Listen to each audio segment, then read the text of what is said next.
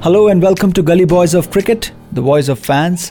Gully Boys is a podcast where fans can speak their mind and also keep share the trophy request to ICC alive.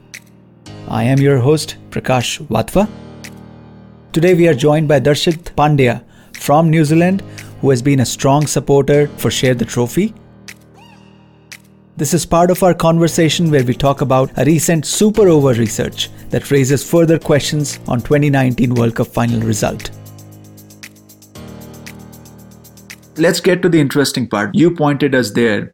There was a Yeah. super over research which was Yes. published in a New Zealand uh, leading newspaper. So this says that in 69 super over contests, two out of three times, if you score more than 12 runs batting first, you are likely to win.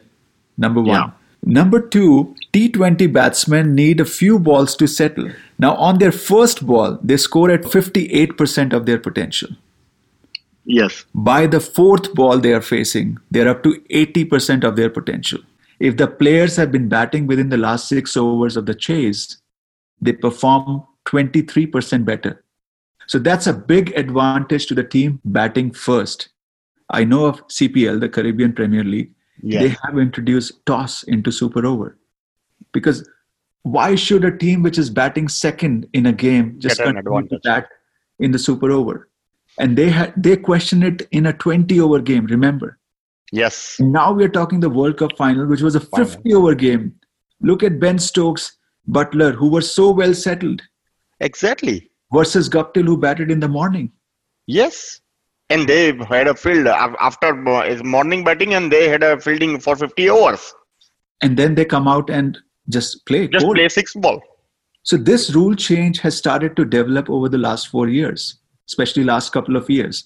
So ICC from going from 2015 World Cup to 2019 World Cup, if they were carrying that super over and boundary count from the T20s, this is something they should have caught and fixed. Amongst all this boundary count in the you know umpiring decisions, something like this is not even talked about. This was a major error. Like how could you just start a super over after a 50 over game with no toss. And still, if you see ESPN Cricket Info site, they are say, uh, still mentioning that match was tied. And right. And uh, in ODI, uh, like we never seen that uh, you know decision has been made on a super over or any other way. If match is tied, match is tied, Match is and tied. the sh- uh, trophy should be shared. And we have seen in the past that trophy has been shared even in a 2002 knockout ch- Champions Trophy between Sri Lanka and uh, India right. when they played uh, for two days uh, like uh, one day is washed out second day again it was washed out and they saw, shared the trophy i don't know why the icc uh, not looking into these uh, points and this uh, analysis and fans voice to change the result. I'm not saying that uh, uh, you know change just overnight but by looking at the fans uh, emotions and their comments and their uh, faith in the game they should uh, retrospect uh, and they should uh, come up with a dignified result where both players like england uh, and new zealand players feel like that yes they were uh, world champion this is an uncontrollable. right We don't talk about it yet. Someday in the future, if we continue with the super over, we'll obviously have the toss in between. yeah another round rules has been changed Now, if we start to think that this is how things happen or things may be favored in certain way just because you know someone is ruling the game from the top, what interest or what faith does it leave for me to watch the game? I mean, exactly that's that's the question here.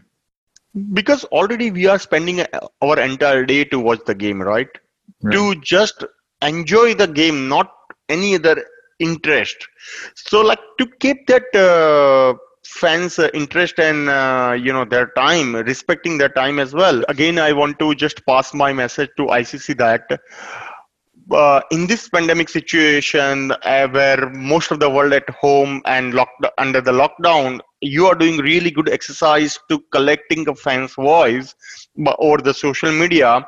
That is really good. Along with that i would love to see that uh, if they are collecting a fan's voice they should address it. Because uh, uh, this is not just to trigger someone's emotions or it's not about to keep people engaging over the social media handle. If you are posting something take an accountability consider it and whatever fans are saying please look into closely. I'm not saying that blindly but look into closely so you can share the trophy and uh, everything uh, will be uh, at a win-win situation and both team will feel like that yes we both are digni- uh, dignified. Both both teams player will feel like dignified and they will value them their world cup medal as well. I truly appreciate darshit you speaking your heart you know not holding yourself in just expressing what you want to express. In fact every time someone puts someone puts a message tweets it likes it or does anything related to it you know that's his contribution towards making this effort successful. And thank you darshit again for bringing all your thoughts forward.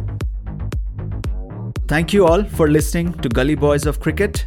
Please subscribe to gully boys of cricket on any of your podcast sources. I'll see you on the next one